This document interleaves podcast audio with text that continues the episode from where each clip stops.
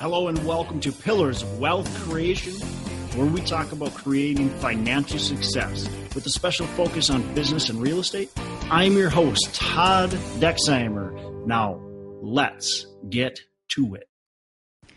Hey, so recently I was listening to uh, two different audibles. One was Secrets of the Millionaire Mind by T. Harv Eker, and the other, I believe, was Traction by Gino Wickman. And it's funny they said actually they had two stories that were identical but the one story was a story of this this guy who who heard um, you know about these diamonds about finding diamonds and how much they were worth and wanted to go find diamonds. So he went and traveled all over uh, the world looking for diamonds. He spent his fortune all his money that he had on looking for diamonds and couldn't find any you know, lost all his money and couldn't find any diamonds, and so he plunged himself into the ocean, uh, and his estate sold or his property sold that he had back home, and lo and behold, the person who bought it found diamonds. Uh, they actually found a, a, like they, there was a diamond, I think it was, in the house. They said, you know, what is this? Where where do you find it? And he said, well, it's down by the river.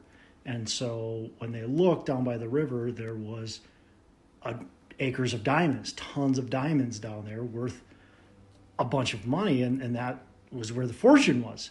So the point of the story is is stop looking for the next best thing. Stop looking, always searching for the diamonds somewhere else when the diamonds are potentially what you're doing right now. Potentially what you want to do. So, you know, you're in real estate like myself, multifamily like myself. Stop looking for everything else, right? Stop trying to go, what's the next best thing?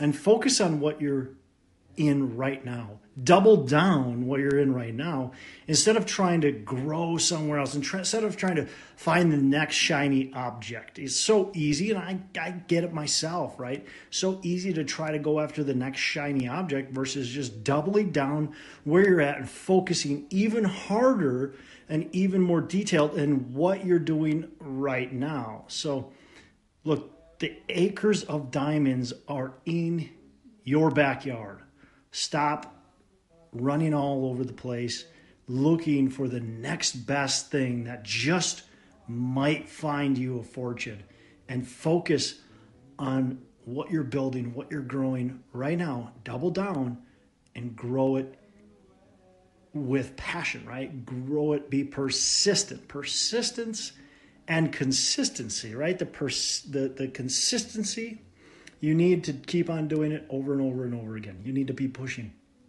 being persistent, pushing harder and harder and harder. If you can combine those two, persistence and consistency, consistency, you're going to be successful, right? And and make sure you're focused on that one thing instead of going somewhere else to look for your acres of diamonds.